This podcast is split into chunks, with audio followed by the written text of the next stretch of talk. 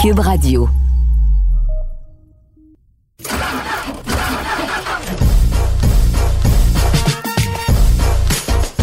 You are listening to the Car Guide Podcast with Louis-Philippe Dubé and Gabriel Gélina.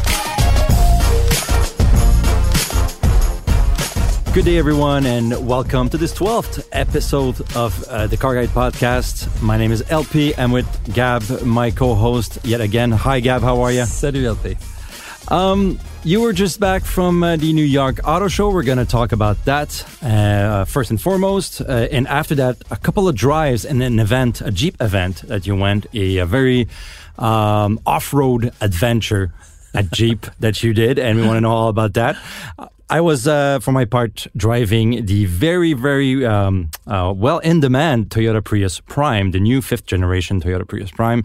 And you drove the Mazda CX90 and the absolutely uh, controversially looking BMW M2, but oh so probably delightful to drive. And we can't wait to hear about that. But uh, first, we'll kick things off with uh, the New York Auto Show. I, I didn't get the occasion to go because I was driving something else, but you were on site. Um, for uh, the several unveilings at the New York. How first off, how did you um, how did you find the uh, overall experience at the show? I mean, I, I, every time this year we look at a new show or we attend a new show, we say, "Oh, well, there's you know, it's not quite there yet." Uh, how did you? Uh, how how did New York compare? Well, basically, it was basically just the same as last year. You know, so you had very few manufacturers that were present um, and very few press conferences. As a matter of fact, press day was pretty much one morning, you know, from eight o'clock till about one or two in the afternoon. Oh, okay. And so that it was about limited to a day. Yeah, exactly. So you had very few manufacturers were, were doing press conferences. Um, you know, obviously Ram was there with the EV uh, pickup truck. Um, you also had uh, Kia with this EV9, Hyundai with the Kona, the new Kona. Right. Both vehicles we've already talked about because Yes. we were we were at the reveal. prior. Yeah. Actually, New York was their first public appearance on North American soil for, Right. for those two vehicles. And, But you had uh, seen it in, uh, in South Korea. The yeah, uh, South the Korea EV9, for yeah. the EV9 and Berlin for the uh, for the Kona. But you know there are a few a few other things. Um, Subaru uh, introduced a, a wilderness version of the Crosstrek, which Right. was just launched uh, a f- a few a few months back. So. Again, uh, you know, not that much in terms of news, not that much in terms of new vehicle reveals, but still, you know, uh, New York is, is is a big market for uh, for the North American uh, region. Yep. And so, you know, much like every other car show in North America, it's becoming more of a more of a regional affair, more of a dealer supported Yeah. kind of event. Um, yeah, and we've said this before. I think in North America, the only one that's maybe going to survive on a large scale or a larger scale, largest, largish scale, would be the uh, Los Angeles Auto Show. Right, Just right. because you know it's California At the end of the year. and end of the year, exactly.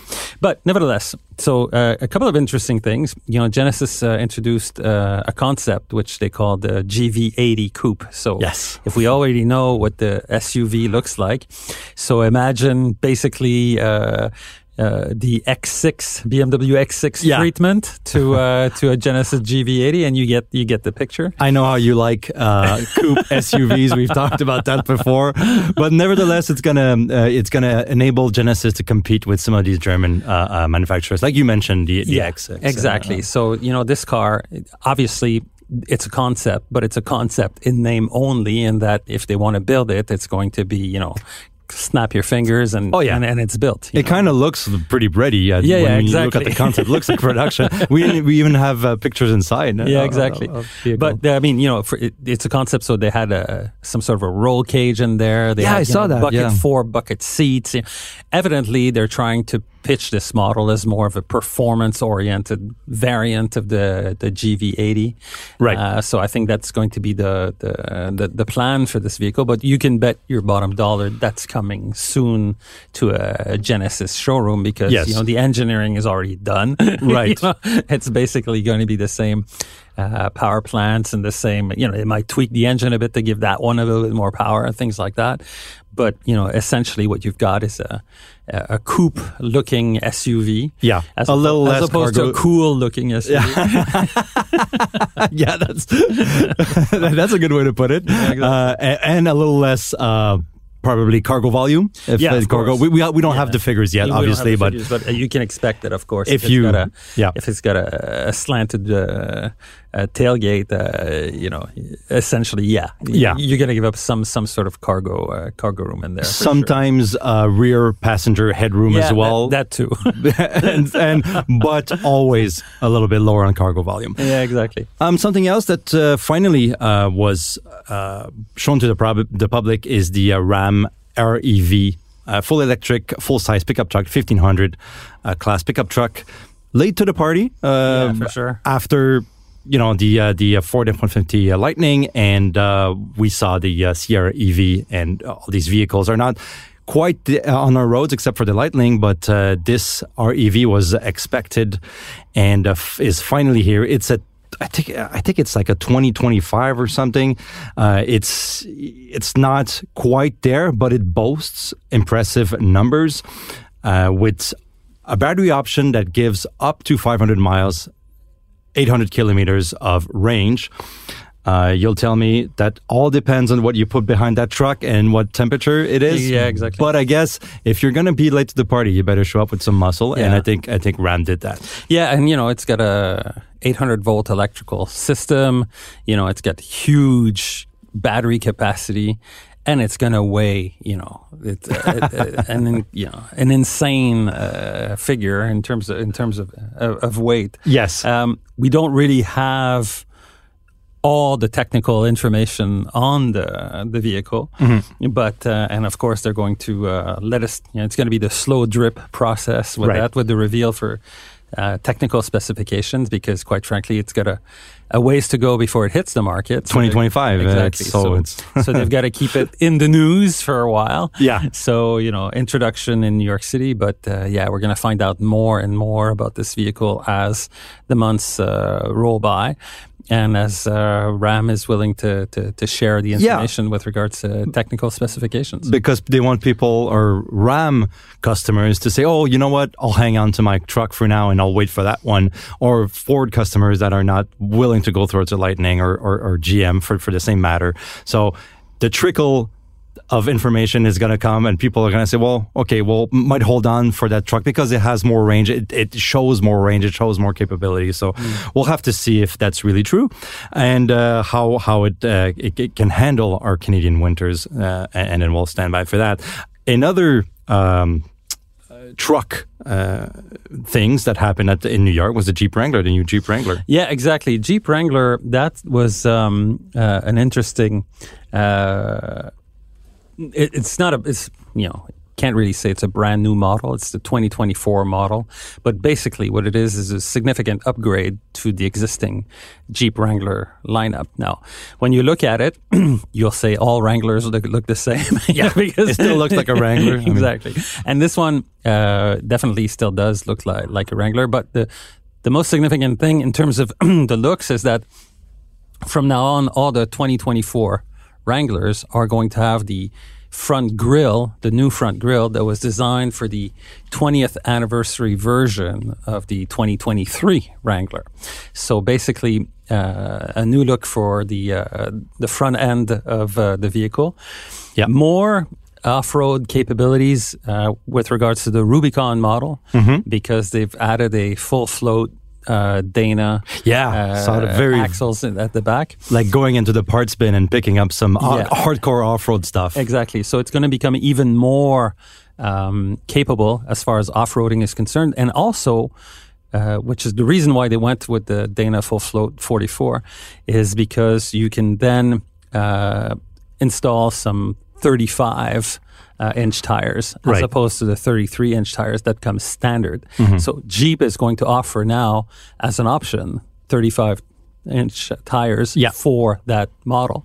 So you won't have to go to an aftermarket, you know, it'll come straight from the factory. Yes. And you can, e- you'll even be able to fit 40 uh, inch tires on this, but that That's a lot of rubber. Yeah, Jeep is not going to supply that as an OEM, Yeah. uh, uh, original equipment manufacturer. But of course, all the aftermarket, Yeah, they're gonna be able to jump on it. Exactly. I also saw- yeah, so the- it's going to be much more capable. And and the the most more thing I think, well, not the most, but one of the most important thing is a new screen. So 12.3 inch screen. Yeah, Uh, it was a very small and the other. Uh, yeah, it's still a vertical, very vertical Yes, screen, but but, but, recta- rectangular now, But much you know, larger, and yeah. easier, probably easier to uh, to navigate as a as a touch as a touch screen. yeah, that. um, So- yeah, new capability too. I saw that for five thousand pound uh, yeah, towing. towing. cap- yeah, that's what you get with the Rubicon with the, with all the gear the in Dana it. 44s. Yeah, it used to be thirty five hundred, I think. so Exactly. yeah. uh, so because because of that new design for the rear end, uh, you're able to have not only more off road capability, but also increase the towing, and so Yep. then you know you can you can start getting into some fairly sizable toys that you can pull back there. Yeah, there's a lot of competition in that segment now. I, I Well, mean, with I- the Bronco, With the. Bronco, yeah, but also all the lighter variants of everything, a little bit rugged, not in the same class as off-roader, you know, like body on frame trucks, but the SUVs are getting more protection plates, uh, lift kits and, and whatnot. And then there's so many there's so many choices now you can get and, and everybody's picking things here and there in the in the aftermarket parts bin to say, well, Yeah. we're using this component, we're using this suspension, this and that. So I mean Jeep has to keep has to keep being the best, you know, Yeah, the, yeah. the the the ultimate off-roader and and it's you know doing doing so is increasing capability but also increasing the gadget level because everybody's now has you know you you mentioned the screen there's probably now Jeep ha- added a whole bunch of apps off-roading uh, uh, you know like uh, uh, functions that you can use to be able to not doing old school you know but actually have cameras everywhere and do it you know uh, Yeah, I did some off-roading also uh, lately in, in, in Moab, Utah, and I Yes. can tell you that like that front-facing camera, that's a when you're going off-road, Yeah. it's it's it's it's a godsend, Yes. really. You know, and even also the rear-facing camera because all these cameras allow you to know exactly where you're placing your wheels, and when you're going off-road, that's such a key uh, key uh, key thing to do. So, Yeah. so even when you're maneuvering or you're, you know, you, God's sake, you have to make a U-turn or whatever, and you're in a rock pile. Well, those cameras really, really help. Yes. You know, there's one thing that I suggested to the Jeep engineers that they should put on, and they said we're looking at it. what Rear wheel steer.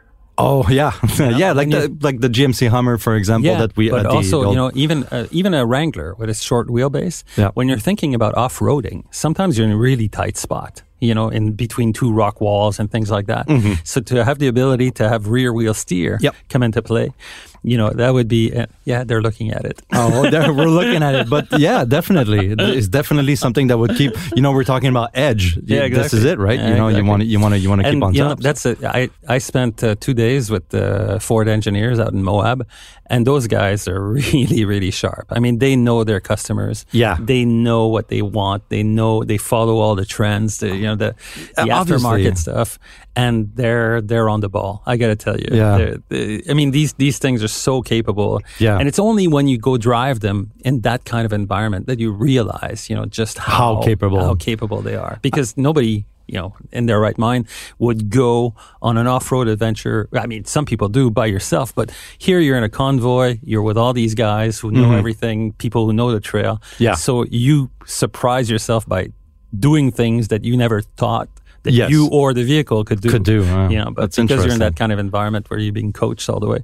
it's uh, it was really cool experience. yeah, it's. I mean, it's the Jeep, commu- the Jeep Wrangler community is is all. There's also yeah. so much that you that they have to do, not to necessarily keep it, but to capitalize on it. Yeah, Because exactly. I my first car was a was a, a '95 uh, Jeep YJ Yeah, with a six it. cylinder, Yeah. and uh, when I, the first time I laid eyes on that truck, I was like, this thing can go anywhere. I didn't Yeah. use it to do that, but it was so impressive and so uneasy to drive on the road at the Yeah, at the time that I absolutely loved it. But, yeah, But you're right. You know, I also met at the New York Auto Show Christian Meunier, who's the, Yes. the Frenchman, who is the CEO of Jeep worldwide. Yes. And he said to me, he's, uh, he says, we don't sell transportation. We sell fun. We sell a lifestyle. Mm-hmm. Yeah. You know, in many ways, they're like Harley Davidson, but, you know, Yeah. the key thing, the key difference between Jeep and Harley Davidson, Jeep has a lot of interest from millennials, from young people Mm. that are very interested in this brand because of this idea of freedom, because of this idea that you can go anywhere and things like that. Whereas Harley Davidson has totally missed that completely. You know, it's a brand for older guys and Yeah. it will keep on being the same thing. But now the, the millennials are interested by things like the 4XE, you know, the, the hybrid, Yes. uh, rechargeable hybrid for a Jeep Yeah. you know, and the fact that you can drive it in on electric mode in in in in a trail somewhere in total silence, you know. Exactly. So And- all of that uh, appeals to them, and this idea again of freedom, and so young people are still captivated, fascinated by what is essentially at the beginning was a military vehicle that Yes, evolved Willys. into a civilian vehicle that evolved into a brand. There was, you know, it was never the plan to make the Jeep brand a brand. It Yeah. was a vehicle, you know. And they w- they would have never thought that people who drive uh, on opposite sides of the road with jeeps would wave at each other, saying, "Hey, how are you? I'm a Yeah. jeep owner as well." Yeah. You know, that's pretty interesting. Yeah, that was uh, so. Again, a pretty, a very cool um, vehicle, and obviously, to me, you know, there's there's all these power plants that are involved uh, with the available with the the Wrangler, the 392, obviously, which is a huge overkill. Yes, But you've got you know the the, the six cylinder engines. But I think for me, you know, the most relevant power plant for that truck is the uh, the 4xe. Yeah, you know, you so mentioned you've got that. your your four cylinder and the electric motor, and that that makes a world of difference. You know, very capable off road, like yes, you said. absolutely. Yes, yeah. yeah, pretty cool. Good. Gab, a vehicle that we've been talking about over and over again, and you were one one of the first uh, journalists here in Canada to drive that vehicle, the new Hyundai Ioniq 6. Yeah. And uh, again, Hyundai uh, went to the show, uh, got a whole bunch of, of prizes like last year. This time it's the Ioniq 6. What did Hyundai exactly get? Well, exactly. Um, at the New York Auto Show, one of the, the actually the very first press conference of the day is what's known as the World Car of the Year Awards. Now, the what what's the World Car of the Year Awards? It's basically it's a it's a jury of 105 uh, journalists from 35 different countries. So it's very much an international thing, and uh, I'm I'm part of that. I'm one of those 105 Yeah. members. Yeah. There are three of us from Canada, and the rest are, you know, everywhere, like I said, from 35 countries. But basically, you know, we vote on different vehicles for different categories. And this year, what happened is that the Ioniq 6 won uh, three uh, World Car Awards. Uh, it won the uh, Electric Car of the Year. It won the Design of the Year. Yeah. And it won the overall title of Car of the Year. And um, so That's a pretty good sweep. yeah, exactly. And it, was- it was a second straight sweep for Hyundai because the year prior it was Ioniq Five that got the same Right. same uh, three awards. So uh, obviously, I guess the, the people from Hyundai are are very uh, you know happy about Yeah. that. but uh, yeah, yeah. Again, so it's a, a significant uh, significant awards for the uh, the Ioniq Six, and now you know we've talked about it. The, uh, I had the opportunity of driving it in South Korea last year in in uh, 2022. Yep. And um now all our Canadian and American colleagues have had the opportunity recently to to drive Ioniq Six, and I think everybody is pretty much in agreement Yes. that this is a, a true Tesla Model 3 fighter. This is what we wanna know, in, right? In terms It's- of range and in terms of features. And uh, so, yeah, it's a pretty compelling proposition. Good, but if anybody wants to read the Yeah, various we a reviews, we got a lot of on stuff on it. You can go on the site, and uh, there's so much stuff on the Ioniq 6. If something that you you're planning on purchasing and and, and, and looking at at this specific segment, the Ioniq 6 did pretty good uh, th- this year again in New York.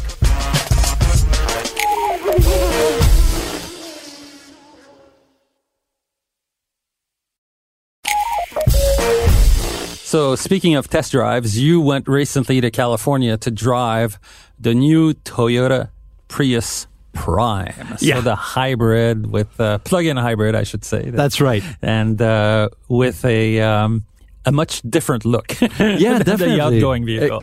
Exactly. Yeah. Well, when, when we saw the fifth generation Prius for the first time, I was like, wow, finally Toyota made it I, I would say approachable. it might not Sex- be sexier. a little sexier because you know within what five generations it was you you know the Prius used to be a little small, a little cute, and then after that it was like sci-fi and then a little bit more of a uh, you know like extraterrestrial looks. I think Toyota was trying to give it more futuristic look to ma- make it Stand out, yeah. emulate the technologies Yeah. that it's using, hybrid technology that it, that it's using.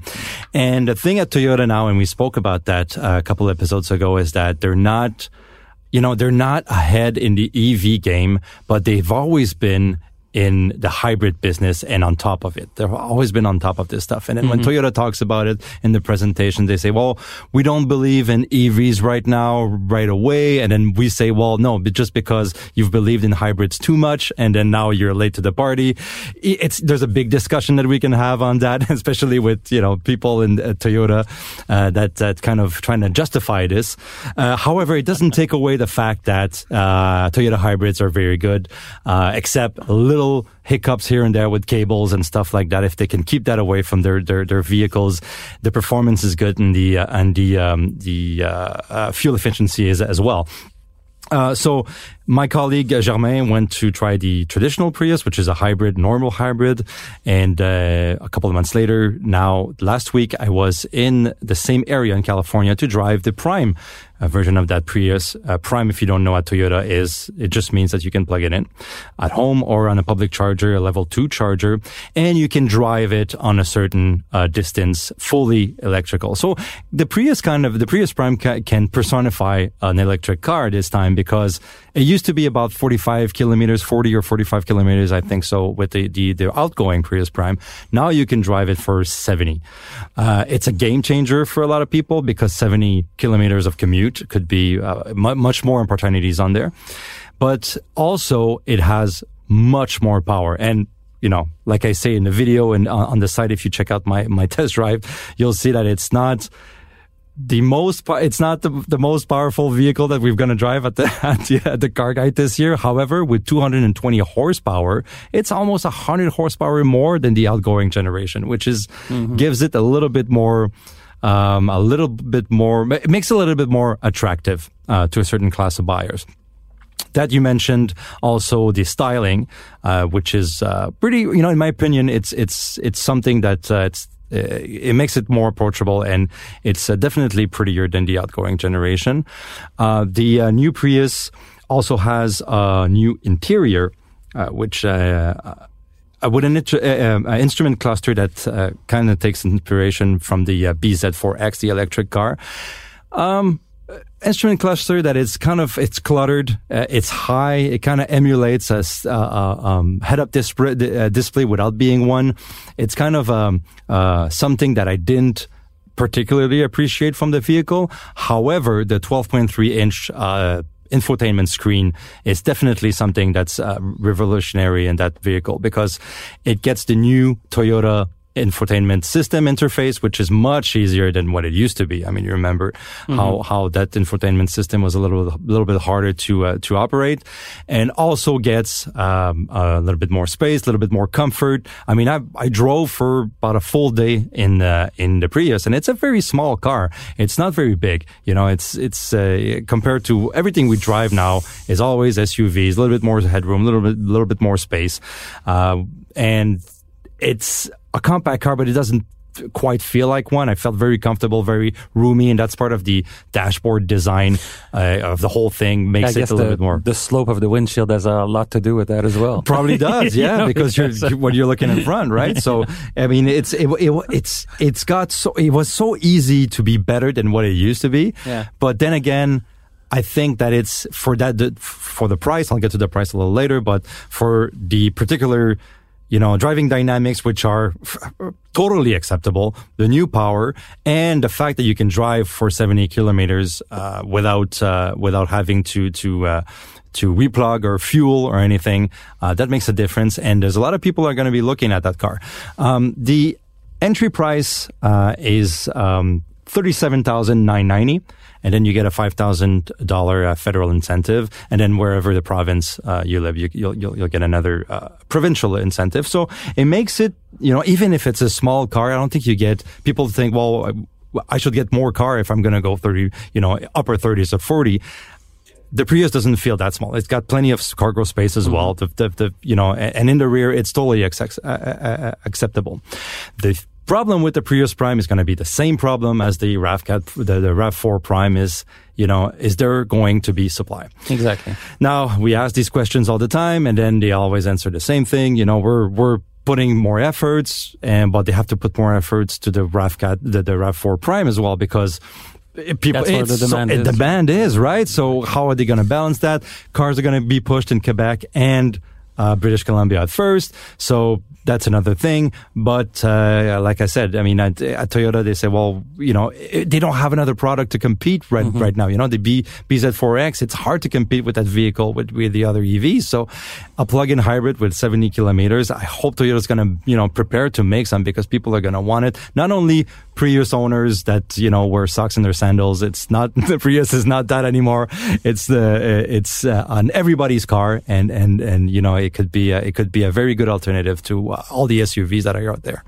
Well, interesting. I hope it does well. And like you said, I hope they are able to manufacture it in significant numbers to, to, to meet with the uh, demand. Yeah. Obviously. Um, you were uh, driving a few vehicles. We'll start with the uh, the one that is more mainstream, and then we'll end with the uh, the absolute treat that I want. toy. I want to hear about it because uh, we haven't even had the time to sp- speak about it before we get into the studio. Uh, the CX90, uh, yeah. Mazda CX90 2023, we spoke about it on the, um, uh, at the presentation and mm-hmm. you gave us the whole layout of the tech and how the materials yeah. and it's, it's kind of flirting with the luxury segments. Now you got to drive it. Yeah. And I can tell you right now, it's the best handling, best driving three row SUV.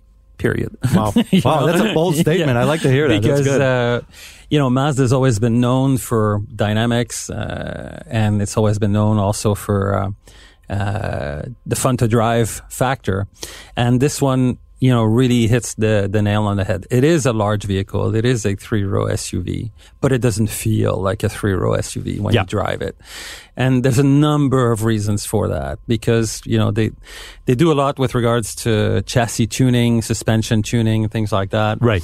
And they've also got a system, uh, developed for this vehicle, which is called, uh, they call it kinetic posture control. And essentially it's basically, um, a system that will selectively brake the rear inside wheel when you're cornering so that the vehicle can actually turn in better. Right. And they tune the suspension geometry to make it so that, you know, the, the vehicle handles really, really well and doesn't toss you around okay. as a passenger or as a driver. So the ride is incredibly smooth. The vehicle goes faster than it has any right to in corners, you know, for for for, for big, the size, for yeah. the size. And it's really, you know, it's it's um it's a it's a great great feeling. If you if you enjoy driving, that's the one you want to get because it's it you know it'll run circles around the Telluride or a Santa Fe or anything like that. Right. In terms of dynamics, it is the benchmark for three row SUVs, and it handles so well that you're you know, basically the competition is like a German SUV or something like that, you know, from a German brand or, and, but those don't necessarily have three rows except yeah. like the X7 and things like that, which is much larger than, than what this is. But at any rate, that was really uh, super interesting. And the, the standout obviously is the new uh, six cylinder inline six. We've talked about it uh, a lot, 3.3 liters yes. inline six incredibly smooth, lots of torque. It's not, you know, it, it doesn't give you a, a kick in, in, in the butt under, you know, hard acceleration. Right. But it's, it's so smooth and the power well, just keeps on flowing and it's, it's very, it, how can I put it? You were talking about balance last yeah, time. Exactly. How how well balanced these the, yeah. the, inline six, any inline six is, but particularly yeah. that one. The smoothness, uh, it's, it, you know, it, it, it's like a it's a creamy power plant. Okay, it's like yeah, yeah, like oozes the, the the torque and the power. Okay, it's not you know, it, it, it won't knock your head back into the, the headrest. Yes. But it, it does the job so well. Okay. And it really, um, it really transforms, adds a lot, I think, to, to the, the, the driving experience. They also have, you know, the four cylinder turbo with the, with the electric uh, motor, which is the same torque numbers as the as the inline six. But then, you know, in terms of engine sound, it, it's a four cylinder. It's a little bit coarser under Uh-huh. hard acceleration. The, if you're looking at, you know, looking for something that's smooth and that drives well, yeah, the inline six is the, is, is the, Is way, the way to to go. go. And both are paired now with an eight speed automatic transmission, which does a lot in terms of fuel economy. Yeah. So you're looking at, you know, uh, an average fuel economy number that's like lower than 10 uh, liters per 100. So that's pretty, pretty darn uh, nice. Even with the PHEV, uh, 2.5 liter with the electric motor, when the, when, when you deplete all of the energy of the battery, it's, it's not that much. It's like 42 kilometers Uh-huh. that you, you'll be able to do on electric drive alone. Um, but even when you deplete that, the average fuel economy is 9.4. So yeah, that's pretty cool because that's one of the things that we didn't like about Mazda. Uh, you know, like we we drove all the six-speed. vehicles, Yeah. the six speed that was kind of like you know. Uh, encouraging the engine of like like chug chug you know to drink more more uh, petrol now it's kind of everything's put into to gear to be able to be attractive to uh, the clientele that wants something that's a little bit more efficient and uh, I think that's about it what about um, what about pricing? We're, we're talking about the uh, the uh, you, you know German SUVs being you know close a very close competition and and you know them yeah. being so expensive how, yeah exactly how? now this one is pretty uh, pretty good because you're looking at you know a base model uh, it starts the the gs model which is the entry level model is uh, $45900 which is not much for a three-row Yeah, SUV when you think about it. And if you're looking at, you know, the top of the line signature model, uh, you're looking at sixty-three thousand dollars. So again, that's not half bad. It's no, very, it's a very, good. attractive proposition. Yeah. With regards to uh, also with with regards to the styling of the vehicle, I mean the the thing's a knockout. I mean I really like the exchange. Obviously, this is strictly you know personal. Yeah, subjective. Beauty is in the eye of the beholder, kind of thing. Yeah. But I think it looks really really good. Mm-hmm. It really looks high end, and the interior is absolutely gorgeous as well. Wow. So the only downside, you know, they're still doing this uh, thing with the infotainment where you have to use the, the rotary controller Oh, for, no. for half the features, and then, but your Apple CarPlay is uh, is uh, touchscreen, so that's that's Okay. good. But they've kept uh, that rotary controller, and that's yeah, that Well- would be that would be a, a bit of a downside. Yeah. But- and also in terms of uh, cargo room, not as much as uh, like a Telluride or a Santa Fe, so it's a little bit smaller than than Mm-hmm. that, but still, it's uh yeah, it's Yeah, it- the if you- compromise the on cargo volume sometimes goes Yeah. into style. So Yeah. it's it's uh, especially that Mazda. It's, they're not always the top in versatility, but this one looks really good. Yeah. It drives incredibly well. okay. And like I said, if you have to have a, a three-row SUV and you enjoy driving, Yeah. yeah, that's the one you want. A family hauler with Exactly. uh, with a little bit a little bit more punch than the rivals. yeah. Um, so the other vehicle. Yes. The- it's it's some of the one of the last of its kind. You know, like we said at the, at BMW with the uh, the transition to EVs, uh, the M2, Yeah, the M2. perfectly sized sports car. Yeah. And- and, well, uh, you know, there. First of all, it's going to be it's the last M car. Yeah. That will strictly be internal combustion, strictly internal combustion, Yeah, which is could be which means that the next ones, you know, could be hybrid. Could be hybrid, could be EV, could be, you know. They will be hybrids. yes, yeah, we, we know of course, but, e- eventually all EVs. But then Yeah. then again, that's another. So it's the last one that you can get with strictly, you know, uh, a, a gas-powered engine. That's that's the only way that you can drive this thing that that, that moves the M2. Yeah.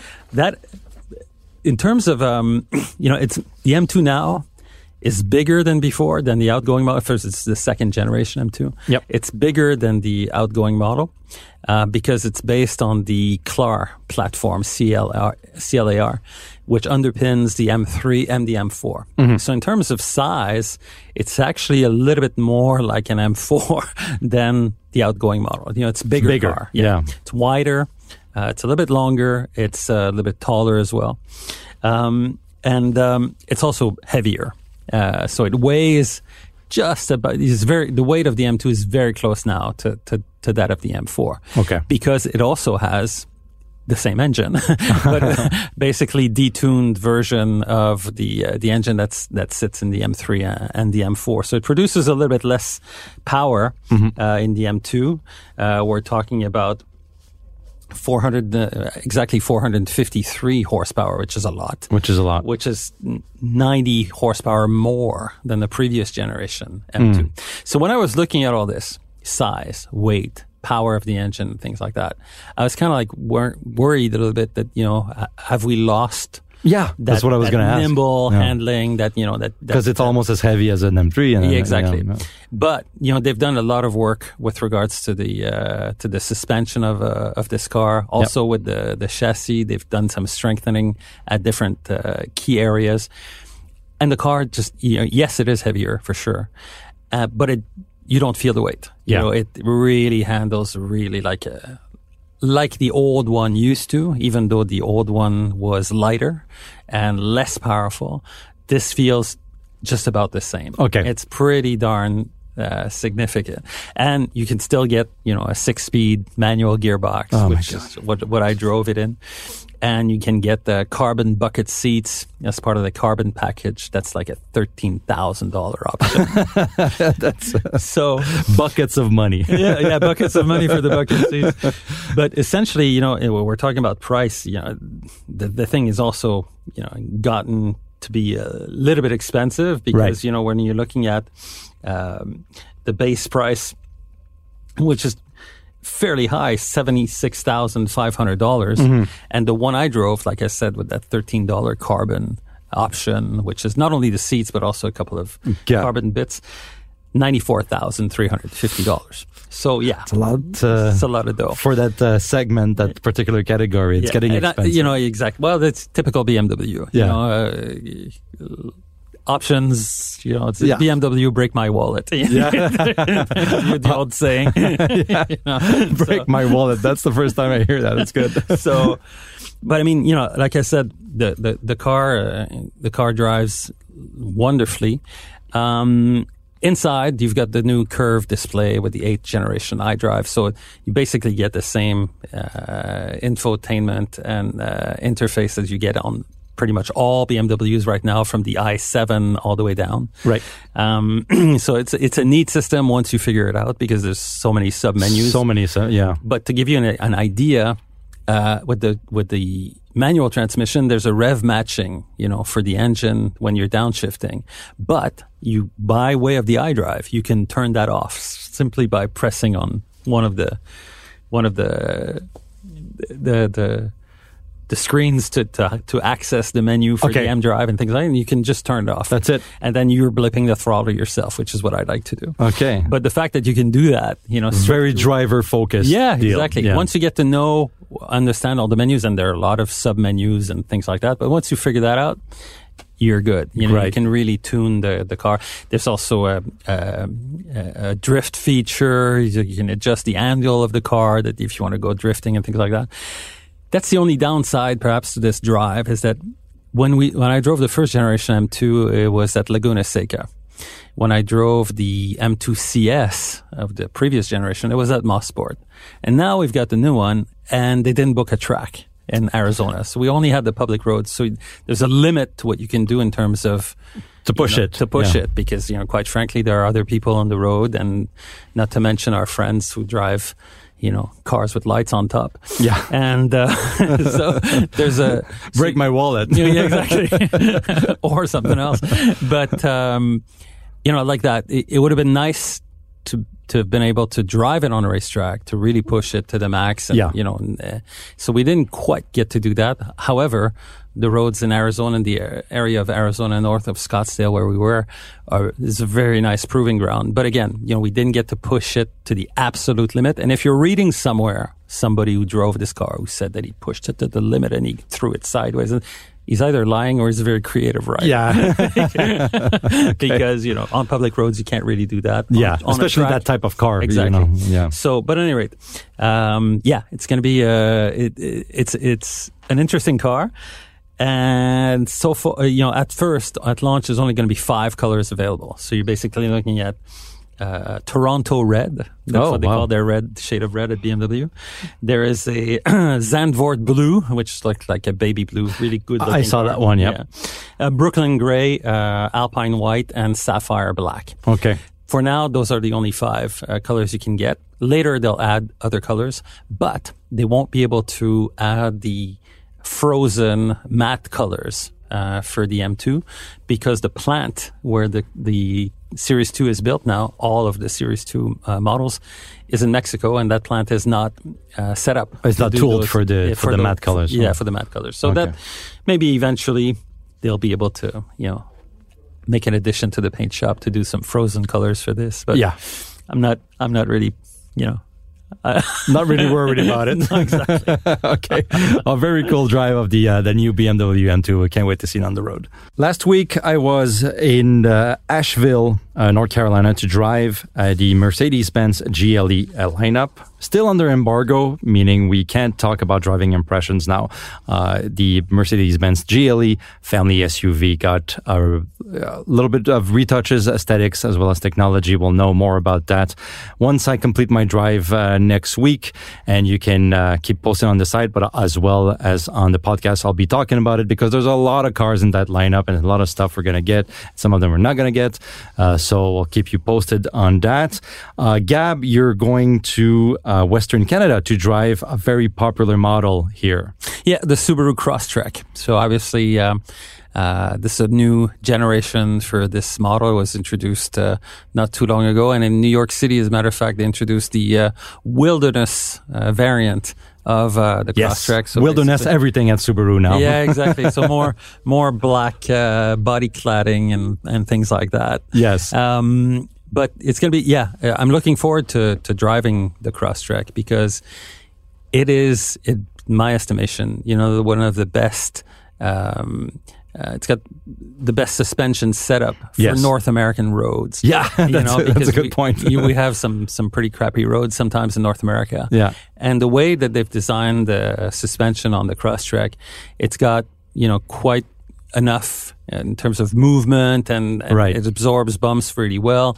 And it, for a small uh, SUV like that, it's probably the you know the best riding uh, SUV in, in that in that category for ride comfort. Yes. So I'm looking forward to see how the new one fares on, on that account. And obviously, you know, you still get reacquainted with that, you know, great boxer engine and things like that and everything that makes a Subaru a A Subaru. Subaru. so um, looking forward to uh, to driving the uh, the Crosstrek uh, out in uh, out in BC, and we'll be able to report on that once once I get back. Of course. Uh, one more thing, probably I'll be driving the GMC Canyon AT4X. That's the uh, uh, the midsize uh, pickup truck at GMC. AT4X means a whole lot of off-roading bits, namely uh, Multimatic suspension components and a whole bunch of uh, other uh, stuff that's been added to this vehicle that's been revamped. Uh, so maybe we'll have time to talk about it at the next episode. Maybe we won't, but that's another drive that's going to happen. But happen. I have one question for you. Yes. Will you get it dirty? Oh, abs- absolutely. I mean, if it's got gold, multimatic golden on, on, underneath, it has to go in the mud. But yeah, the uh, you don't want to see that gold tint on the on the uh, the, the suspension anymore. It's the the multimatic sig- signature. That's what it's for. Uh, but yeah, more power, uh, 310 horsepower, 430 foot pounds of torque for the uh, the GMC Canyon, which ditched the uh, the old uh, corporate 3.6 engine as well as a diesel. Uh, so we're going to be uh, trying out that high output uh, four cylinder engine, and uh, that's going to be it. So uh, thanks everyone for listening for this uh, to this 12th episode of the Car Guide podcast. Follow us also on uh, social media, but certainly take a look at the drives we talked we spoke about today on the website. It's going to be more details, more impressions, and especially more photos and videos uh, for you to watch. So thank you very much, and we'll see you in a couple of weeks. So long and take care. Thank you for listening to the Car Guide Podcast. Don't forget to subscribe and leave us a review if you'd like. Visit us at carguideweb.com for daily updates and news on everything auto, as well as weekly reviews and drives. You can also follow us on Facebook, TikTok, YouTube, and Instagram at The Official Car Guide.